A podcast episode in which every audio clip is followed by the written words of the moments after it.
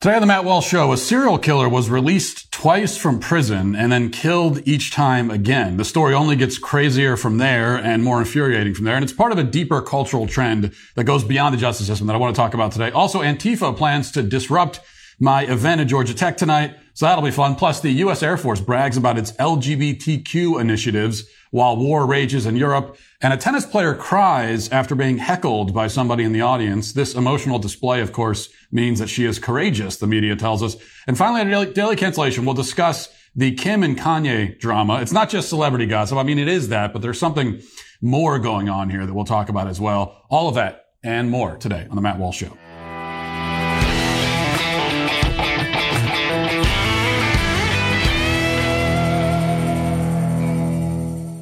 You know, mortgage rates continue to remain incredibly low. Will they stay this way throughout the year, though? Well, it's not likely. Uh, we know that every, everything seems to be going up these days, and that's why you need to call American Financing. Lock into a low rate now, and potentially save yourself up to $1,000 a month. That's 12,000 a year. And at this rate, that, that'll be enough to fill up, you know, one tank of gas. But you got to take the savings whenever you can find it. Think about how much that it could help to save money and uh, then give American Financing a call. There's no pressure, no obligation, no upfront or hidden fees, just a simple conversation around ways to save big money without starting your loan over either. So you're just you're, you're getting in, you're getting this done. Instead, you can choose any um, term, 10 years and over, whatever makes sense for your budget and your future. It's really that simple, and you're saving money.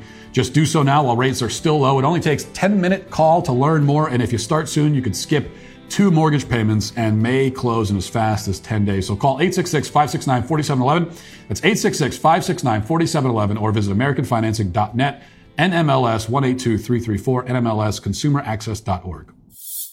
We begin on a Monday with an extraordinarily disturbing story that um, only gets worse and worse as you as you begin to peel back the layers of the putrid onion but um, there's a reason we're beginning here, and it's it's not just for shock value, and I'll explain in a minute. But first, the New York Times reports this: an 83-year-old Brooklyn woman convicted twice of killing women she lived with was charged with murder on Thursday after investigators found a head in her apartment that officials said belonged to a body discovered in a shopping cart last week. The police first discovered pieces of the victim, Miss Leyden's remains in the early hours of March 3rd when a 911 caller reported that they had found body parts in a shopping cart outside of a pawn shop at the corner of Atlantic and Pennsylvania Avenues in Brooklyn. Police officers arrived to find a woman's torso inside a multicolored ba- bag with a flower decal. And they also, by the way, discovered the um, the the the the killer was uh, rolling around a grocery cart, a grocery store in one of those carts, and was sitting on top apparently of the severed leg of uh, of the victim. Now that's where we're beginning, and I said it only gets worse the deeper you go. So you know you're in for a, a, bumpy ride with this as the starting point. It turns out that the suspect, last name Marcelin, is an actual serial killer, having been twice convicted already of murdering two other women that we know of on two separate occasions. So the Times continues, Miss Marcelin has served decades in state prison in connection with two Manhattan homicides in 1963 and 1984. In October 1963, she was convicted of first degree murder for fatally shooting her then girlfriend in a Harlem apartment building. The state court judge overseeing the case imposed a life sentence after the jury was unable to decide whether to impose the death penalty. Court filing show in May 1984, Ms. Marcelin was released from prison on lifetime parole, according to state records. Less than a year later, after a body was found in a bag near Central Park, Manhattan prosecutors said Ms. Marcelin had stabbed to death another woman that she had been living with. In 1986, she pleaded guilty to first degree manslaughter, was sentenced to six to 12 years in prison, state records show. Because of her parole status, that sentence was added to the original life term. Over the next three decades, she repeatedly sought release on parole and was denied. In a 1997 appearance before the state parole board, Ms. Marcelin described the 1984 crime and said she had problems with women. Um, in 2010, the state denied another bid for parole, saying your release at this time is incompatible with the welfare and safety of the community. But then she was released on parole in 2019, records show. Okay, so Marcelin killed a woman, first degree murder, sentenced to life in prison but was released after 20 years. Marcelin kills another woman, is sentenced to prison, added on to the original life sentence, is released again, even though the parole board had previously said that it would be unsafe for society if we release you. They released him anyway.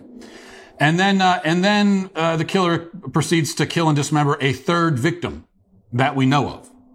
So apparently, big shocker here, a serial killer does not magically become less dangerous and less deranged after sitting in a cage for a few decades. There does not arrive a point where you can say, well, this deranged lunatic psychopath killer has been stewing in solitary confinement for 18 years. I'm sure they're normal now, right? That doesn't, doesn't happen. It doesn't work that way. Um, and yet the killer was released again to kill again. But we're missing one detail here. So you've, you've, um, you've probably already maybe noted something. You thought probably, well, a, a, female serial killer? That's, that's unusual. It's not unheard of, but it's unusual. You don't hear very many of those. And a female serial killer who targets women. Now, now that probably is unheard of. But then the New York Times offers this detail. Miss Marcelin, who was listed as male in earlier court records, but now identifies as a woman, according to a law enforcement official, was indicted on second degree murder charges on Thursday in the death of Susan Leyden uh, accused of dismembering her and hiding her body parts. Okay, so this demented psychopath who dismembers women also happens to have a fetish where he likes to pretend to be a woman. And the New York Times, not to mention the cops, the court system, everybody, they're all making sure to respect this lunatic's delusional fetish and even participate in it. This is some straight up Buffalo Bill Silence of the Lambs stuff, where this guy likes to kill women and essentially assume their identity. It should be very clear to any rational person that his quote gender identity in this case is all part and parcel with the whole psychopathic routine. And even if it isn't, I mean, even if his masquerading as a woman has nothing to do with his murder of women, even if, even if he developed these two uh, quirks independently, Still, why should we care to respect his pronouns? The whole argument for respecting someone's pronouns is that we don't want to hurt their feelings. And I, I think that's a bad argument in general. But for a serial killer, we're actually worried about hurting his feelings? Now, this is one example, an extreme example, uh, but also not unprecedented, of a problem that permeates our society, which is that we don't tell people no. You know, we're not allowed to say no anymore. Nobody says no. We're so allergic to no that we won't even say it to a damn serial killer who asks us to affirm his alleged gender identity. A gender identity that it just, it just so happens will presumably mean that this killer of women will now be put in a women's prison. Again, any reasonable person can see that this is almost certainly why he is calling himself a woman, so that he could be housed with women his prey of choice. And rather than saying, no, we're not doing that, you're going to a male prison, you freaking lunatic. Instead, the court system will say, well, okay, we respect that. I mean, we don't approve of uh, other things you've done, but we'll respect you here. They won't tell him no. The parole board wouldn't tell him no. The parole board told him, uh, you're dangerous to society, but uh, okay, you can go. Now the media won't tell him no. The police won't tell him no. The prison system won't tell him no. This guy should get a no delivered to him by a firing squad, but he won't get that either. Nobody wants to say no. And we see this problem all over society, not just with transgender serial killers. Um, on Friday, we played a clip of a, of a morbidly obese plus size model, Tess Holliday, model in quotes there. I put model in quotes the same way we got to put woman in quotes when talking about the serial killer. But um, this plus-sized uh, quote-unquote model who, who though clearly weighing somewhere in the neighborhood of 400 pounds, claims to be anorexic and attends weekly therapy sessions with a counselor who affirms that perception. You know, she apparently thinks that that uh, that when when she's when she's chowing down, the two seconds between bites count as deprivation and starvation. Like I, I'm anorexic because I'm not literally eating literally every second of the day. That's what she thinks, and she's affirmed in that view. She's told yes. She, she goes to a dietitian, a dietitian once a week. Her dietitian should be, well, telling her to go on a diet. But diets mean less food, and that means telling her no, and you can't do that. Everywhere you look, you see people who have never been told no. You see the, the plump fruit of our culture's refusal to say no, our obsession with affirmation. Every person you see walking around with purple hair and a million piercings demanding to be referred to as they or Zer or, or Zeus or whatever is yet another testament to our unfortunate habit of affirming everyone in everything all the time. Speaking of people who should be told no, I'm currently in Atlanta preparing to speak to uh, at Georgia Tech tonight in the lead up to the women's swimming championships where biological male Lia Thomas will compete.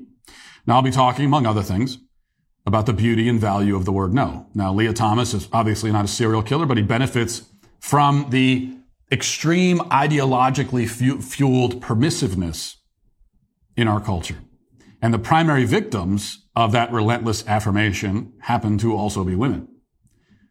I'll be speaking up in protest of his participation and also to explain why it's wrong and to make some points that go beyond sports because this isn't about sports fundamentally. This is really about truth and about learning to say no. No to the nonsense because we all know that it is nonsense. Even most of, of them on the left know that it's nonsense. And yet we're supposed to cooperate with it anyway.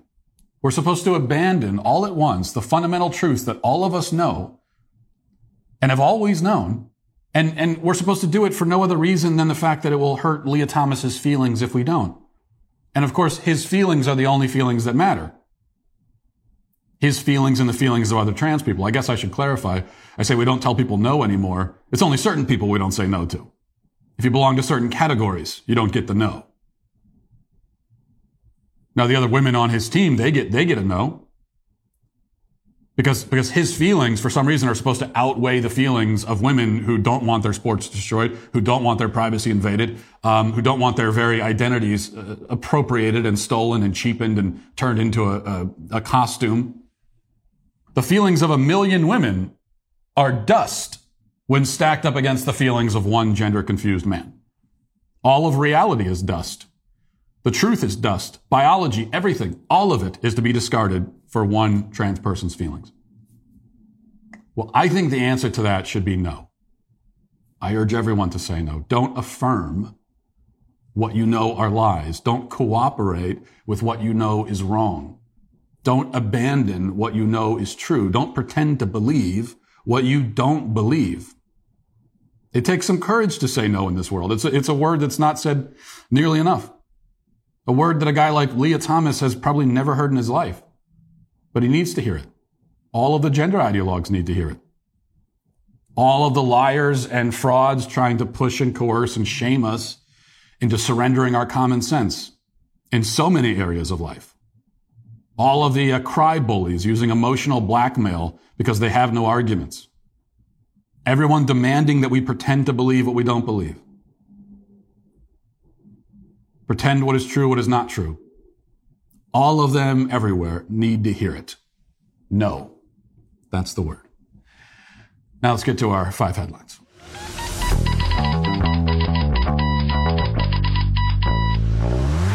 Well, you've heard plenty about inflation, of course, and the thing is, when, when inflation is at 7% like it is now, thanks to Biden, um, the paper money in your wallet is losing value and it's losing value fast. You can just feel it. Like you should, if you have money in your wallet, you should just feel it getting lighter by the second. Um, today, an ounce of gold though is worth $1,900. It was worth about three, 300 an ounce in 2000. So I've been telling you for a while now that you can buy gold from Birch Gold. It's your hedge against inflation. It's your protection against all the, the, the madness happening in the economy right now. But did you know there's another way to hedge against inflation? Buy silver from Birch Gold. Don't let the name confuse you. You can get silver as well. Silver is also considered real money, and historically speaking, it's extremely undervalued right now. It's an industrial metal that's in high demand for everything from electric cars to solar panels. Demand is only going to rise, and some analysts suggest that there's an unusual dislocation in price that may present very real opportunities for silver to rally over the next two years. Regardless, silver, like gold, is never going to zero. The American dollar, it's currently going into the toilet while precious metals are rising in value. So, real simple call here call Birch Gold. They're the only company I trust. Don't wait. Start diversifying today. Text Walsh to 989898 to get a free info kit on buying gold or silver in a tax sheltered account. There's no obligation to get this info. Text Walsh to 989898 to get your free info kit now. Well, we'll start uh, here. As mentioned, I'll be speaking at Georgia Tech tonight. Looking forward to that. Um, journalist Andy Ngo has the scoop here as he's, you know, of course, his uh, part of what he does so well is keeping track of Antifa and what, what they're up to. So I learned from him today. He's got the, he, he put the tweet out. It says the Atlanta, Georgia cell of Antifa is using Twitter to try and organize a direct action to stop Matt Walsh's speaking event today at Georgia Tech. One of the strategies so far by an, an, an Antifa furry member is to hoard all the tickets with fake signups. So this is a this is someone who's in Antifa and they're also a furry, and those things often go hand in hand. By the way, not to harp on it or anything, but uh, speaking of people who've never been told no, you know, furry, that's an, that's another example of what happens when you've got someone their whole life, like no one has ever sat them down and said, no, stop this. This is insane. What the hell is wrong with you? No one's ever said that. And so now these are adults running around in furry costumes doing God knows what. Um, in any case, so the Atlanta Antifa cell, they uh, tweeted this. This is what they tweeted. Heads up, transphobic propagandist Matt Walsh is speaking on Georgia Tech campus tomorrow evening in an event sponsored by the Far Right Leadership Institute Turning Point USA. If tech students are organizing a counter, we'd be happy to boost to boost it. Reach out. Um, and then some other Antifa members are saying that uh, they're gonna that now they're they're trying to buy up all the tickets so that there won't be room for actual you know for people who actually want to listen to the talk. I say buy the tickets. Tickets are free, of course. We're not going to sell tickets to an event like this. Um, but we do, you know, you have to register ahead of time because there's only, there's only so much room in the room. And so their tactic, and we saw them do this at, down at University of North Texas, um, where they got in there first. However, I don't know if they registered ahead of time or what for that particular talk, but they got in there first and they were the only ones in the room. All the people that wanted to get to the talk couldn't get in. And then they just shut the talk down by chanting and screaming and spitting and doing all this kind of stuff. So that's their plan. That's what they're going to try to do tonight. Now, they're going to run into some problems trying to do it to me um, for a few reasons. One of them being that you know I think we had so far we have something like 700 people trying to register for this event. There's only there's you know like room for less than half of that in the room. So um, if they want to if they want to keep everybody out, they're going to have they they they they have to organize and and take up a lot of these registrations, which I don't think they've been able to do, but we'll see. But the other thing is, listen, doesn't matter what they do, and I, and I want you to understand this, okay? If you're in Antifa or you're on the left or whatever, you don't like the fact that I'm coming to speak at Georgia Tech, you don't like the fact that I'm coming to speak anywhere else, and I've got a whole college tour coming up this, this spring. I'll be going down, by the way, to University of North Texas where all that madness happened. I promised you, I told you, I'm going to go and I'm going to go and I will be there probably sometime mid-April. We're working out the details right now and I'll let you know more about that soon. But, um, I'm coming to speak at these events and you don't want me there. Well, I just want you to know there's literally nothing you can do to stop it. I will be there and I will say my piece. No matter what you do, I will still be there and I will still say what I came to say. One way or another. You start making a scene and I gotta wait for you to get carried out of the room by cops. That's fine. And then I'll just resume. Like there's, there's, you can make an ass of yourself. You can make a fool of yourself. That, that, you can do all that. But you can't stop me from speaking. It's not going to happen. Cannot happen. Now, the other option that you could try, I, will give the same challenge to Antifa that uh, I give to every, you know, any any college campus I go to, because there is a Q and A session afterwards. So, uh, if I'll, I'll make the same deal. In fact, I'll go even farther this time if you're on the left and you show up to this event and you can provide a definition of the word woman that is coherent and that is also consistent with your left wing ideology, with gender ideology. Like if you could give a gender ideology consistent definition of woman that's also coherent and makes sense. If you can do that, then I will retire from public speaking on the spot. I will renounce my conservative ideals I will pledge allegiance to the Antifa flag right then and there, if you can do that. That's the deal. Let's see. Um, all right. So war continues to rage in Europe. You might be feeling a little bit uneasy right now, but uh, if you are, take heart. Just know that our enemies around the world are shaking in fear, terrified to realize that our military has far far superior LGBTQ initiatives.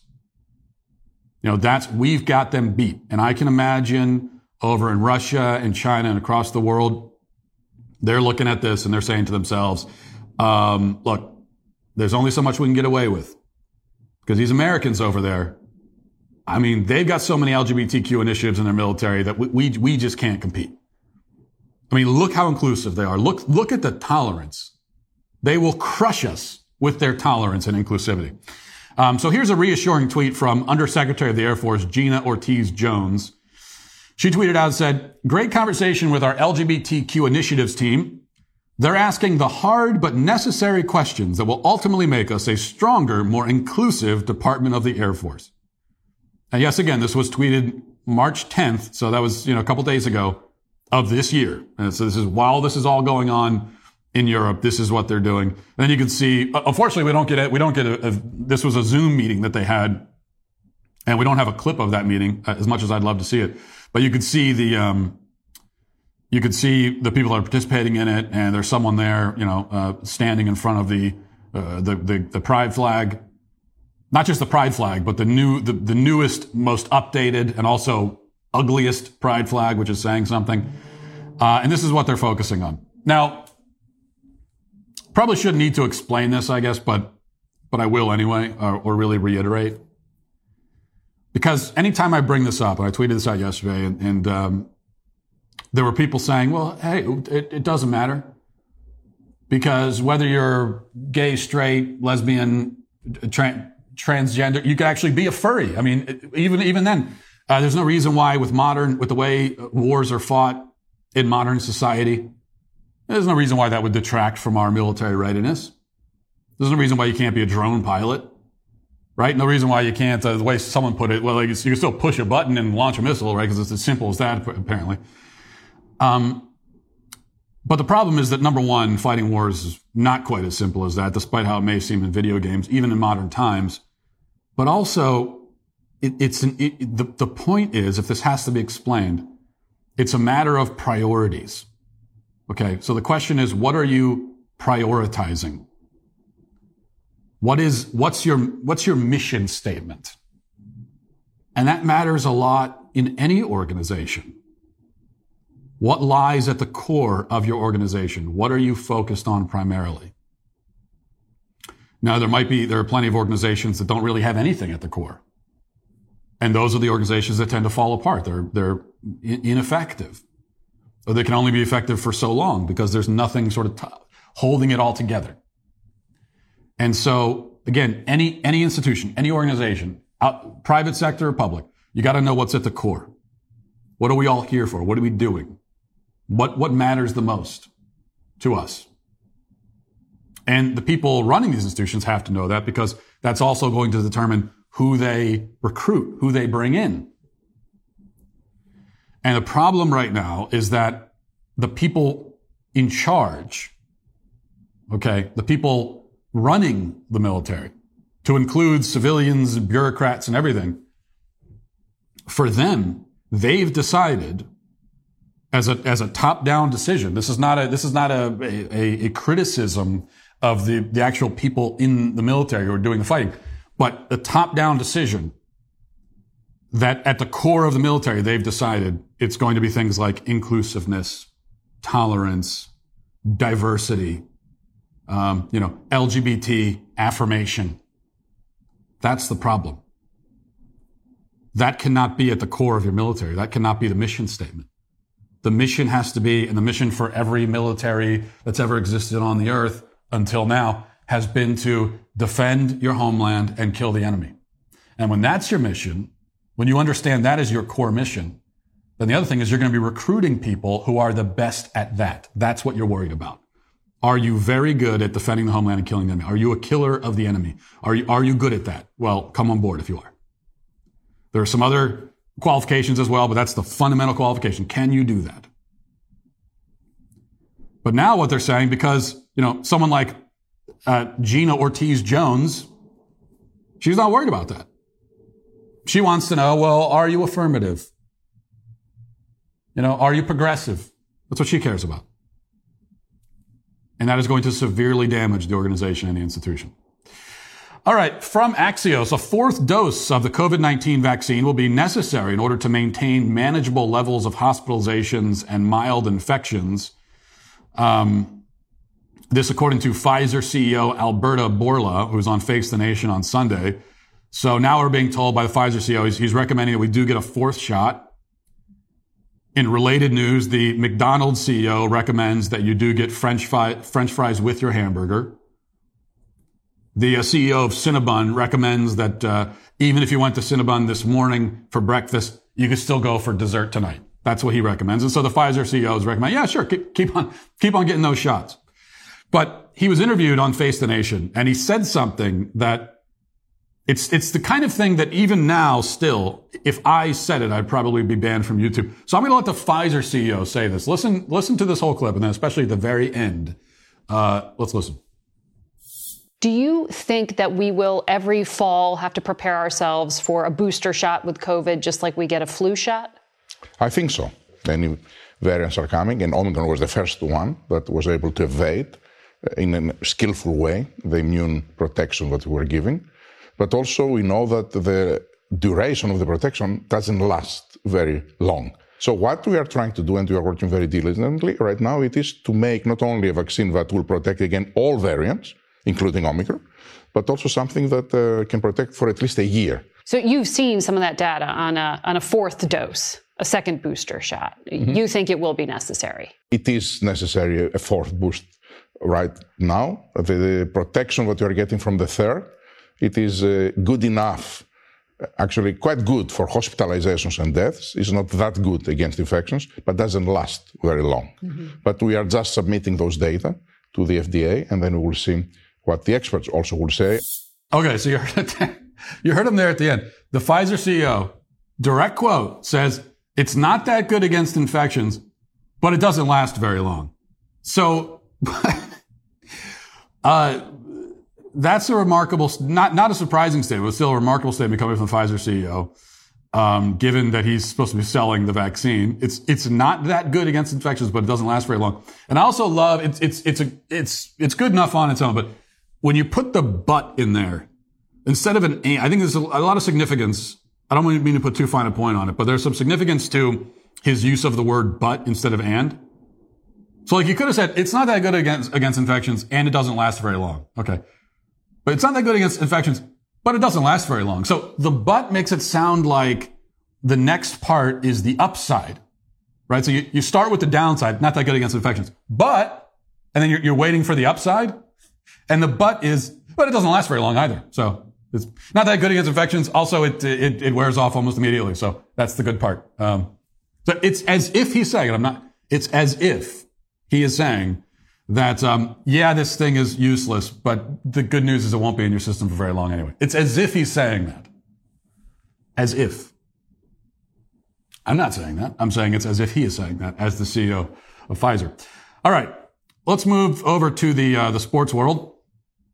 This is from the New York Post. It says Naomi Osaka's match at Indian Wells took an ugly turn on uh, on Saturday when a heckler made an appearance. Now, backing up for just a second, Naomi Osaka, just for context and everything, you, you remember her. She's the tennis star who has been um, she's a very emotional person, and she has become you know, sort of a mascot for mental health. And she decided, you know, she talks a lot about her mental health and she decided that she, for a while, she can't take questions from the, from the media because she can't handle anyone doubting her, or asking any questions at all. I mean, she's a, a, a star athlete, globally famous, and she has, it's not that she woke up one day and found that she's a star tennis player.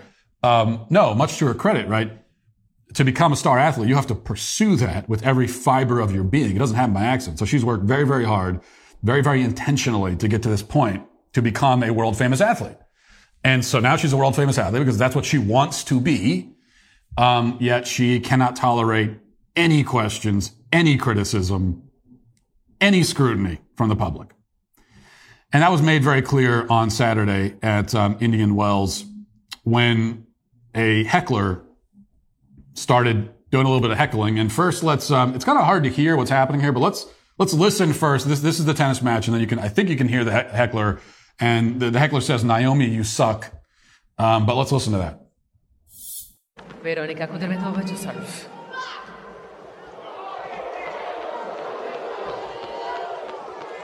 Thank you.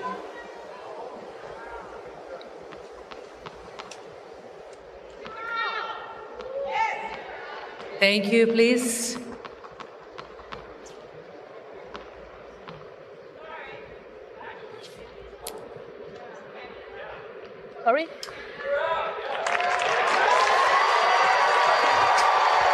Well, obviously, some disturbance up in the stands. Something's been shouted.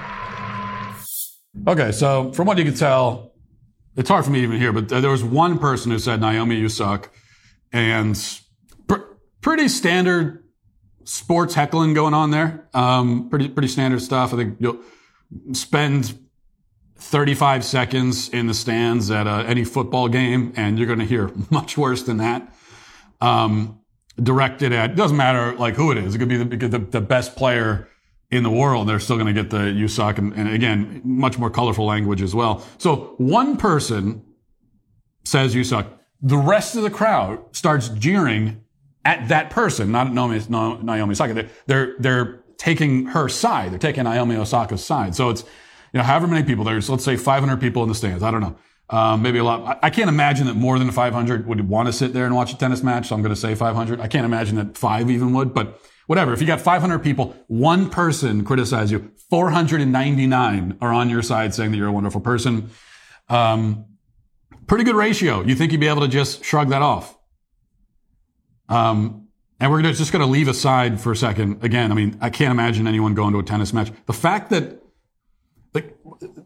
it, it just seems so unnatural to be, you're watching sports and to be sitting there so quietly to me doesn't make any sense. But still, 499, let's say, to one. Um, everyone loves you. One person says you suck. But Osaka can't handle it, cannot handle the criticism from that one. And then she doesn't do well through the rest of the match, and she's very distraught about it. And at the end of the match, she actually um, takes the microphone. I guess the winner was able to address the crowd, but then she comes up because she lost and she takes microphone and starts talking about and, and, is still crying about it and is talking about, you know, how the, why this hurt her feelings so much. Let's listen, listen to that. I just wanted to say, um, yeah.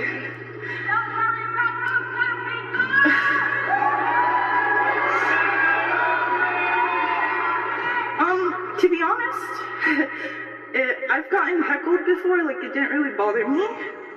But, um, it's like heckled here. Like I've watched a video of Venus and Serena getting heckled here, and if you've never watched it, you should watch it.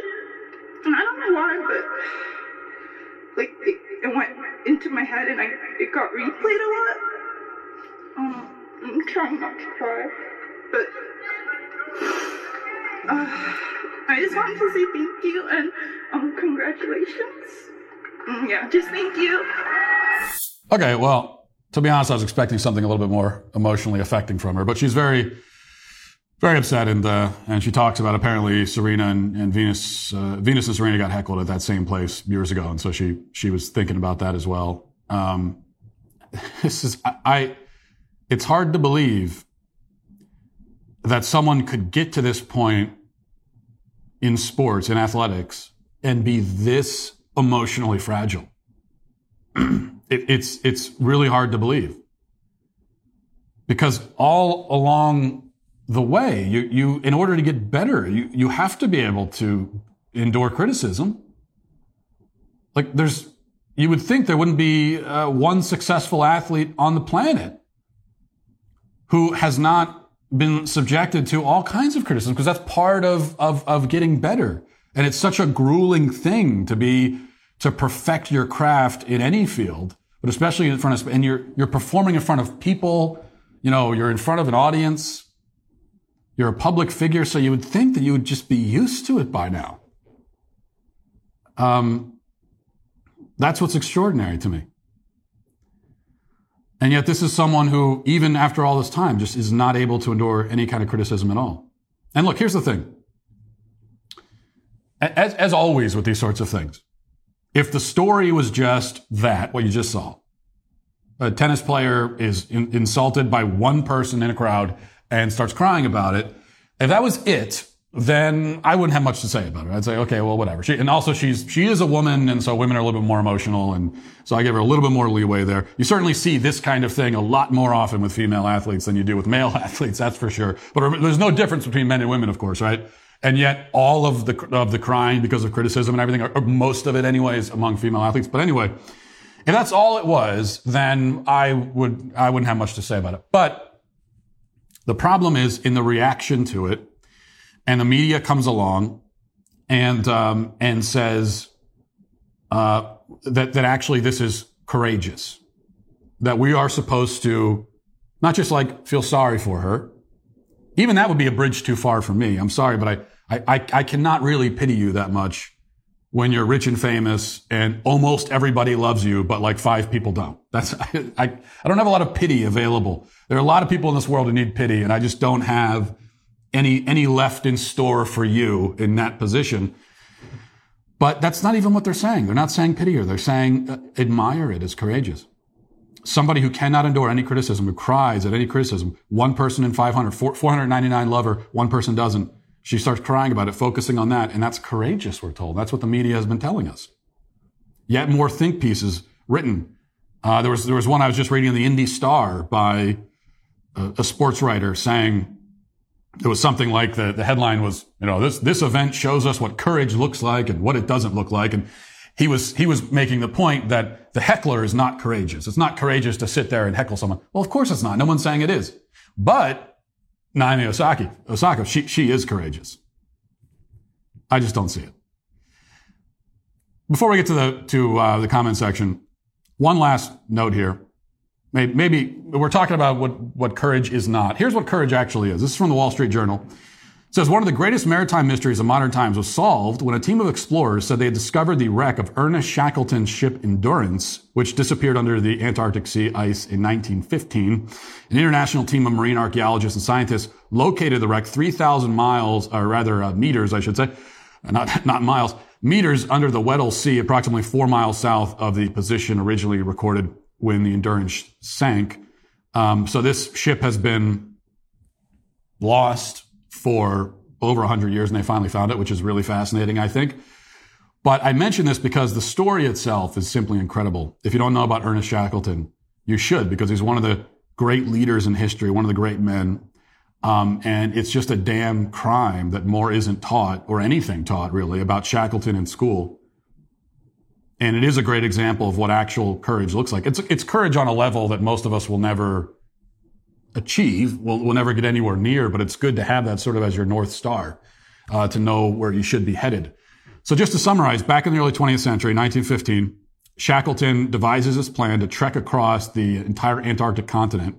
He wants to travel across it all the way. And he decides to do this because someone else had already gone to the pole. Originally, he wanted to go to the South Pole.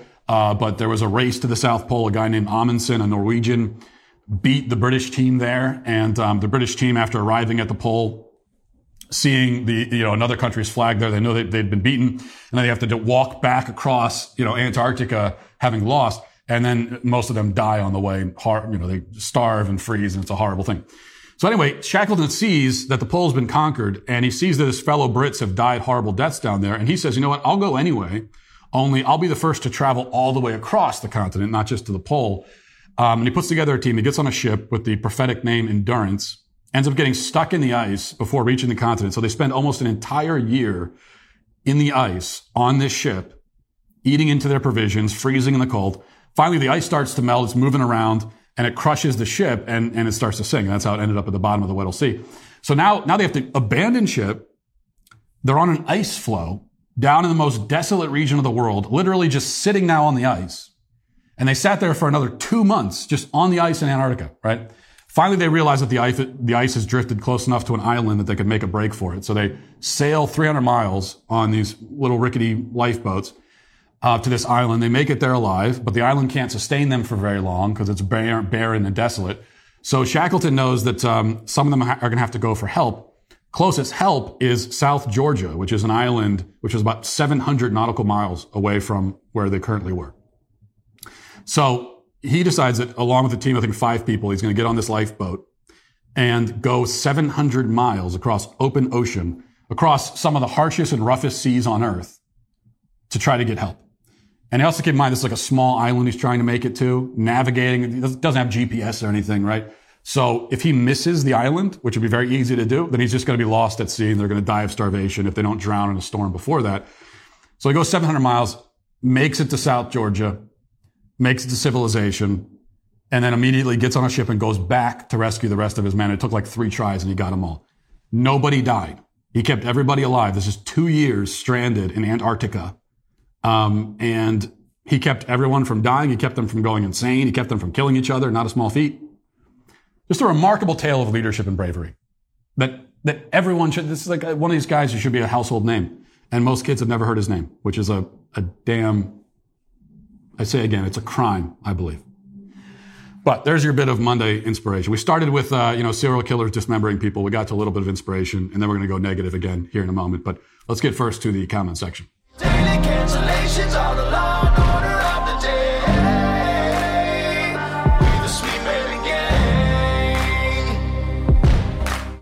Okay, so dailywire.com slash sweetbaby comments. And let's go immediately to clip eight. All right, sweet Daddy Walsh, your wish is my command.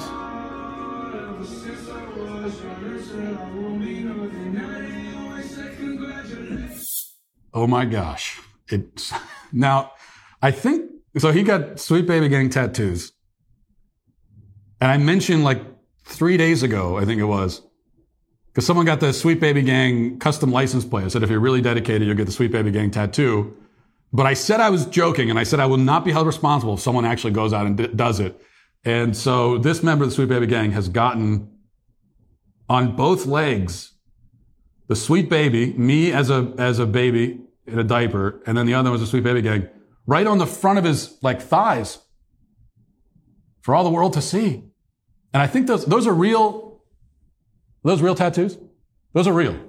My screen here is kind of small, but you could see the red skin irritation. So I think that tells us this isn't, this is not henna or a stick on tattoo or something. He got the real tattoo. Oh man. Well, congratulations, sir. I mean, it's, I, first of all, be- beautiful art. Okay. Beautiful body art there. Um, I think we can all agree on that, but I don't, I don't, know what else to say. Um, I'm speechless in the best possible way. But I, I, again, I will not be held responsible for that. When you want to get, when you want to get the tattoo removed in six months, don't come asking me for the funds. Okay. Uh, well done though. Well done, sir. Okay. Um, let's see. Michael Napper says, I was recently sentenced to multiple felonies and I was shown much grace. I owned my crimes. I came to Jesus Christ while I was in jail. And after I was arrested, I bonded out.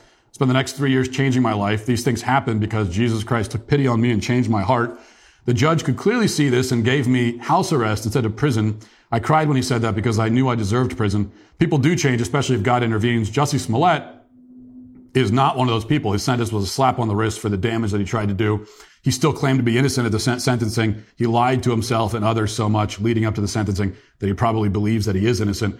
Um, right, exactly. I mean, cha- change begins with repentance. And I talk about how, you know, harsh prison sentences, and I'm, I'm very much, in, I'm a law and order kind of person, so I'm in favor of harsher prison sentences. I think this kind of prison reform we need, is putting people in prison, putting more people in prison and for longer is actually what we need. And I think our, the, the chaos in our cities attests to that. But that doesn't mean that repentance and reformation are impossible. Now, there are some crimes where it's either impossible or we have to treat it like it is impossible. If you're a child rapist, if you're a serial killer, then I, maybe you, you I, anyone, I have to believe that anyone who's alive on earth, God can change their heart. But um, the chances are so low that for basic societal self-defense, we have to assume that you can never be reformed and keep you in prison forever. But there are many, there are many crimes that are not like that.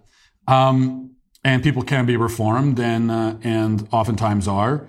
But as you point out, Michael, it, it has to begin with repentance and owning what you did. Repentance begins with taking ownership of your actions, admitting that it's wrong. That's the first step. And then you get to repentance. Um, this with, with Jussie Smollett, he's totally unrepentant. He's not admitting even that he did it, even though everybody knows that he did. Which is why if I was the judge in this, in this case, here's what I would do.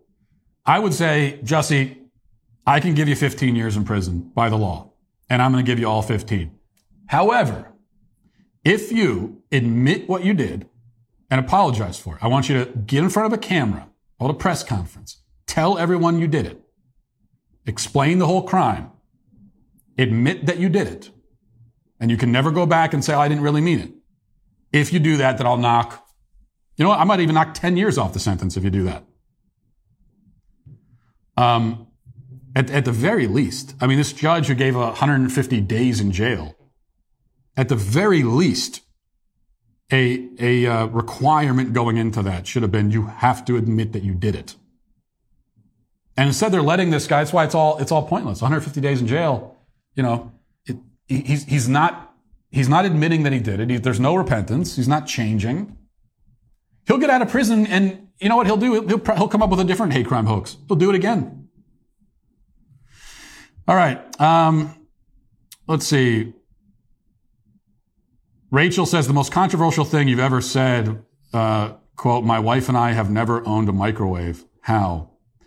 Yeah, you know what? This is our one protest against modern society. This is the one thing. It, it, it, didn't start as a decision. Like we didn't, it's not that when we first got married, we didn't put it in our vows that we were going to pledge to never have a microwave. We didn't really talk about it. We didn't have any kind of anti-microwave sentiments exactly. Um, but it just kind of started that way. We just didn't have a microwave. We ended up not buying one originally. And then we realized that, you know, we don't, we don't actually need a microwave because whatever your microwave does, there are other things in the kitchen that will perform that task probably even better than the microwave would. And um, so now we've just kind of stuck with it. Now, now it has become a thing, right? It's a conversation piece when people visit our house. We can say, you know what? Look, no microwave. Conversations are very boring at our house, apparently. Um, let's see. Okay, one other uh, comment says David. David says, "Hot take: Americans are experiencing un- exceptional levels of stress. Rather, Americans are experiencing exceptional levels of stress. Unprecedented is a strong term, admittedly, but it's important to recognize that modern first world people are prone to experience undue stress in any and every situation. Somebody who has a strong grasp of what's important and who have reasonable mental health, read people who bef- people before the last 20 years, will experience less stress because they're sane." We in the modern world, however, are not sane, so we get unreasonably stressed out about even the most basic of things. Yeah, I mean, you raise a good point. I think um, the way that I look at it, it's kind of like if a 17 year old kid goes through a breakup and is totally distraught and devastated and practically, you know, uh, just just utterly ruined by it emotionally. You know that it's you know that it's not a big deal, and you know that they're going to get over it. You as an adult, you know that and you'll know that they'll have forgotten about this other person in a month. That doesn't change the fact that they are, in fact, experiencing very real emotional devastation. I mean, to them, it's real because this is the only life they've lived. And for them, this is the hardest thing that's ever happened to them. Um, and they don't have the emotional tools necessary to deal with something like this. But what, what, what makes it so bad for the kid going through this is not the severity of the trauma itself, which in the grand scheme of things is almost nothing. There's really no trauma there but what makes it bad is, is, is his limited capacity to handle bad things. And right, in his lack of perspective. And so I think you're right that it's, we are all sort of in that boat as modern people. We get, we, we're, we're very stressed out. We claim to be stressed and we actually are, but it's not because the stresses are so serious. It's just because our capacity to deal with even the, the most mild inconvenience is, uh, is so diminished. And that's where all the stress comes from. You know, the media loves to tell one side of every story, specifically the regime approved side. That's why we've taken it upon ourselves to start our own publishing wing called DW Books. And we're excited that one of the first books we'll be publishing is 12 Seconds in the Dark by Sergeant Mattingly. The book is the true story of what really happened the night of the Breonna Taylor shooting. Mattingly, a 12 year police veteran, takes readers inside the uh, department's response and debunks the lies that have recklessly been shared with the public. Um, so you know it's going to be interesting. But here's the trailer now. Check it out. It was very chaotic, it was very quick. Instantly, I knew I was shot. Breonna Taylor, she was caught in the crossfire of those bullets. As soon as your brain's registering, it's already over.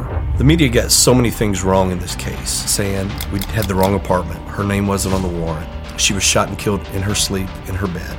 These are lies. This is not true, and all the while you're hearing all these outside influences from athletes and Oprah and Ellen DeGeneres and Kamala Harris and Joe Biden, all those people coming and attacking you, putting your name on their account saying he should be in prison, all these things that they have no idea what they're talking about.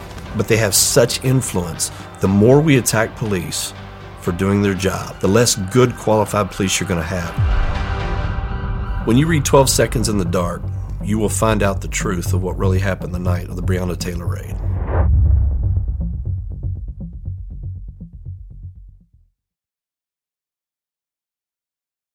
You know, in a world where voices like his are censored and stories are spun to fit the media's narrative, 12 Seconds in the Dark is a perfect example of how important it is for the truth to be told. The book releases tomorrow, March 15th, but it's available for pre-order now on Amazon, so go ahead and get your book now. And speaking of great content, if you missed the premiere of The Hyperions, then there's no need to fret. The film is now streaming at dailywire.com. That's where it's going to live now.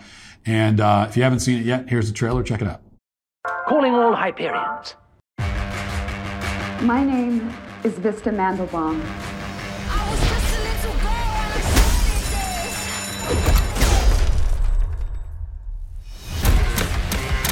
My brother and I have taken four hostages.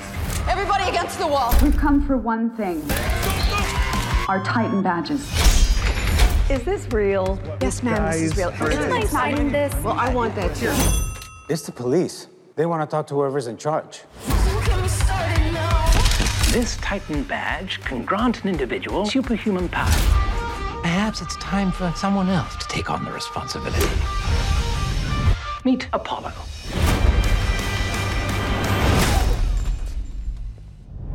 I'd recommend next time using your power. Yeah, I mean, yeah, if you think so. Calling all Hyperions. On my way. You're making such a mess in here.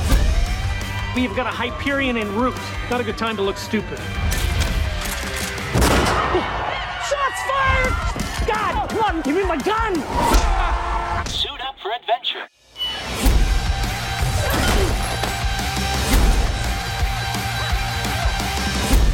She's trying to destroy me. Next question How's the family? The family is, um, uh, gosh, what is it? Marvelous.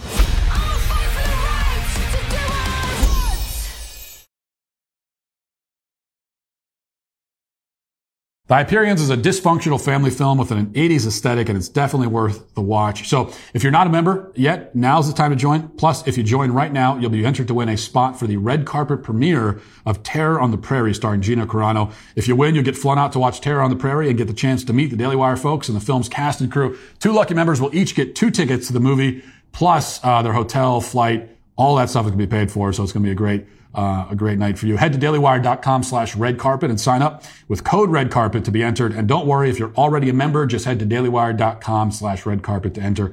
Now let's get to our daily cancellation.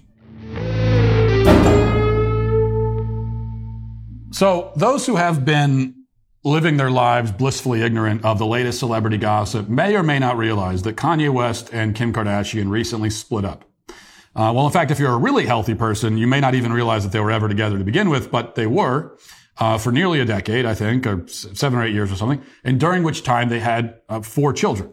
So a few months ago, though, Kim left Kanye, um, managed to be declared legally single almost immediately, thanks to the wonders of no no fault divorce laws, and then immediately started shacking up with a strung out cartoon character named Pete Davidson. So Kim was parading, has been parading all around town with Pete, which doesn't sit well with Kanye, who's been very publicly attacking Pete Davidson, complaining about the divorce, making music videos where he depicts himself in claymation form, burying his wife's new lover alive, those sorts of things, you know, pretty standard stuff. Um, for her part, Kim Kardashian has claimed that all she wants is privacy. And she made this claim while securing a multi-million dollar deal with Hulu for a new reality show about her life. Because we all know that the Kardashians cherish nothing so much as their privacy, which is why they will only sell it to the highest bidder. Now, all of this possibly seems irrelevant and probably uninteresting, and it is at first blush.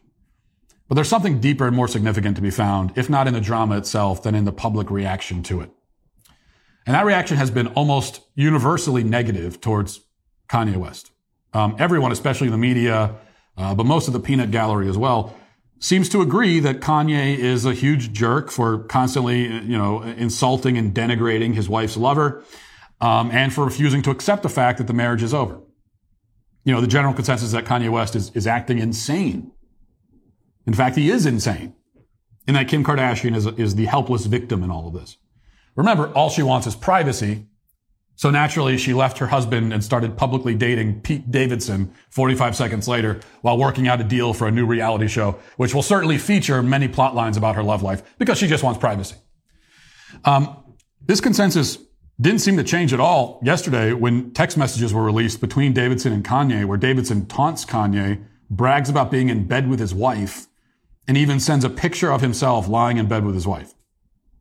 Most people on social media seem to think that uh, it was actually very sweet of Davidson because it showed how, how willing he is to stick up for his lady. Stick up for her by stealing her away from her husband and, uh, you know, wrecking the family and then texting pictures. I mean, just what a knight in shining armor Pete Davidson really is, you know? Now, I've noticed in this uh, public reaction a very distinct, what I would say is almost a feminist streak to it, even among ostensible conservatives who have chimed in. There's something wrong, I think, something disordered about the feelings, about rather about the things that people are saying about this. And that gut feeling on my part was confirmed yesterday when I tweeted um, kind of my bird's eye view, my bird's eye hot take about all this. And I said, this was me. Um, it's actually totally normal and healthy for Kanye West to be extremely, even obsessively angry about the fact that his wife is shacking up with another man. It is, in fact, the most normal thing about him. Now, this to me seems obvious.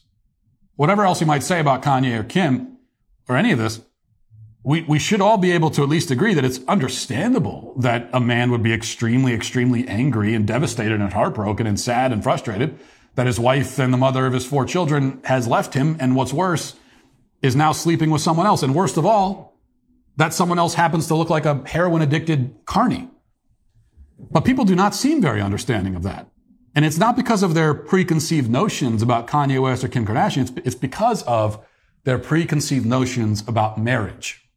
That's what's coming out in all this. And that's what, that's what interests me is about what all this says about marriage, right? This was made clear, as I said, by the responses to my tweet. Um, most of which claimed that my opinion was misogynistic. The marriage is over and that's it. Everyone told me. Um, Kanye must accept it. Kim is not his property. Kim does not belong to him, as one person told me. Kim can leave whenever she wants, for whatever reason she wants. And when she does, it's Kanye's job to accept it and, as it was put to me many times, move on. There's a woman named Rachel Greenspan who's verified on Twitter for some reason. She summarized the perspective of many of her fellow cat ladies and their supporters. Uh, she said, referring to my opinion, she said, literally, how can someone think this? LMFAO. This take isn't hot. It's delusional and disgusting and frightening. People are allowed to leave relationships whenever they so choose. It's actually beyond not normal to harass and threaten your ex-partner's new partner, period. Another woman, also verified for unclear reasons, Margot Harris, said, Time to delete this. I hope your exes are safe. Again, many other similar comments. Now, I told Margot that I don't have any ex-wives. Um, I have just the one wife, and she's still my wife, and she's doing well. In the interest of being polite, I also said to Margot that I hope her cats are fine as well. Now, I, I admit when I looked at her profile, I found out that she identifies herself as a dog mom. So I knew that she gave off the vibes of a woman who defines herself by her pet ownership. I just, I got the pet wrong, so I was very close. In any case, what you find in all this is the view that marriage vows are effectively meaningless and worthless. And they can be broken at any time for any reason. And when they are broken, you don't even, you don't even have the right to be angry about it if somebody breaks their vows to you. The thing is that uh, the Margos and Rachels and Kim Kardashians of the world, they hold this view about marriage and about marriage, vow, marriage vows, and yet eventually they get married anyway. And most of the time, they don't inform their husbands that they feel this way about the union. They don't say, hey, by the way, I don't actually think this means anything. They also, of course, throw extravagant celebrations for their marriage, spending lots of money, demanding lots of fawning attention. Even though they're, even though they're celebrating a union that they think is pointless and which they have no intention of keeping together on a permanent basis. This is the popular modern approach to marriage, and it's why so many marriages don't stay together for very long. It's an approach that renders the whole exercise fruitless and futile. It's all a charade. You're playing house. The vows are merely part of the ceremony. That's it. It's all pageantry as far as you're concerned. Nothing deeper going on there. But that's not what marriage actually is. In fact, contrary to the Twitter mob, actually in a marriage, your spouse does belong to you. I know it sounds very scandalous to say, and, and, and to the modern ears, it rings as a, something very horrifying, but Yeah, your spouse does belong to you. My wife belongs to me, and I belong to her. We belong together. That's not just a lyric in a million pop songs. It is that, but it's also what marriage is. You belong together. You made a vow to each other. Now, if marriage is not that, if it's not where you where you make a vow and now you belong together and you belong in this union, and um, you you know you owe yourself to the other just as they owe themselves to you. If that's not what it is, then there's no reason for marriage to be at all. What's the point of the marriage? Then don't get married if you don't see it that way. Um, I do not have the right to just up and leave my wife on a whim because I feel like it and go play house with some other woman. I don't, I don't have the right. I don't have the moral right to do that. Now, I do have the legal right with no fault divorce. I shouldn't have that legal right though. No fault divorce gives me that legal right. It shouldn't. Most contracts can't be broken by anyone for any reason without any explanation or any exigent circumstances. With most contracts, if you want to break them, then there's all kinds of parameters that have to be met. And only under certain circumstances can that even happen. What's the point of a contract that has no binding effect whatsoever? If you don't, again, if you don't think that marriage binds you to the other, then don't get married. There's no point of it then. The marriage contract, the most important contract of all, the one that human civilization rests upon, why would it be the least meaningful contract of all? Either the vow means something or it doesn't. Either marriage is something or it isn't. Kanye's mistake, quote unquote, was thinking that his marriage meant something, but that's not really a mistake at all, or it shouldn't be. And to have this thing ripped away from you, your life torn apart, your children deprived of the intact nuclear family that they need and have a right to. Speaking of having a right to things, your children have a right to a mom and a dad. They have a right to an intact family. You owe that to your kids. You owe it to them. They're entitled to it. A lot of people think they're entitled to things they're not entitled to. Here's one thing that, that uh, kids are entitled to. They're entitled to an intact family. It ought to, and when that happens to you, your spouse leaves you, tears the family apart, it, it ought to devastate you. If it doesn't, you cl- clearly didn't take the marriage seriously to begin with. Now, I mentioned Miss Margot's comments about my exes, hoping that they're safe, because clearly I'm a violent and dangerous man due to my opinion about Kim Kardashian and Kanye West. Um, and, you know, I said that I don't have any ex-wives, but multiple people clarified that no, she wasn't referring to ex-wives. She only said exes, you know, to include ex-girlfriends. That's exactly the problem though. Obviously, what I'm saying doesn't apply to girlfriends. The person you're dating has no responsibility to you, no real commitment. They have the same responsibility to you that they, they have just to everybody, just in general, to be honest. I mean, you should be honest, you shouldn't lie. So if you're dating someone and you don't want to be dating them anymore and you want to be with somebody else, uh, let them know before you go and, and be with that other person. It just, those are your basic duties and responsibilities you have in a, in a dating relationship. It doesn't go any deeper than that. You can, you can, in a dating relationship, you really can leave at any time for any reason. And if you're the person getting left, it, it sucks and it's hard, but it's, it's your responsibility to accept it and move on.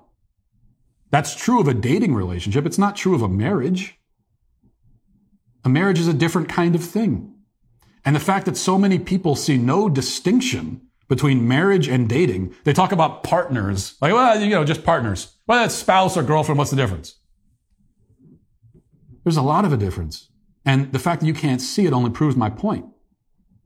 Now, all that said, Kanye's a hypocrite. I mean, because he's also shacking up with someone else now, probably out of revenge or spite, but doesn't make it any better. So, you know, go ahead and hit him for being a hypocrite. Um, fine. I'll agree with you there. And point out how they've, you know, as is the case with so many marriages that fall apart, they obviously both hold a lot of the blame here. But you can't go after him or anyone else for being angry and devastated and broken about their spouse leaving them. That's entirely normal. That's the most normal Kanye West has probably ever been in his life. His critics are the irrational ones, the confused ones, the idiots. And that's why they're canceled. And we'll leave it there for today. Thanks for watching. Thanks for listening. Have a great day. Godspeed.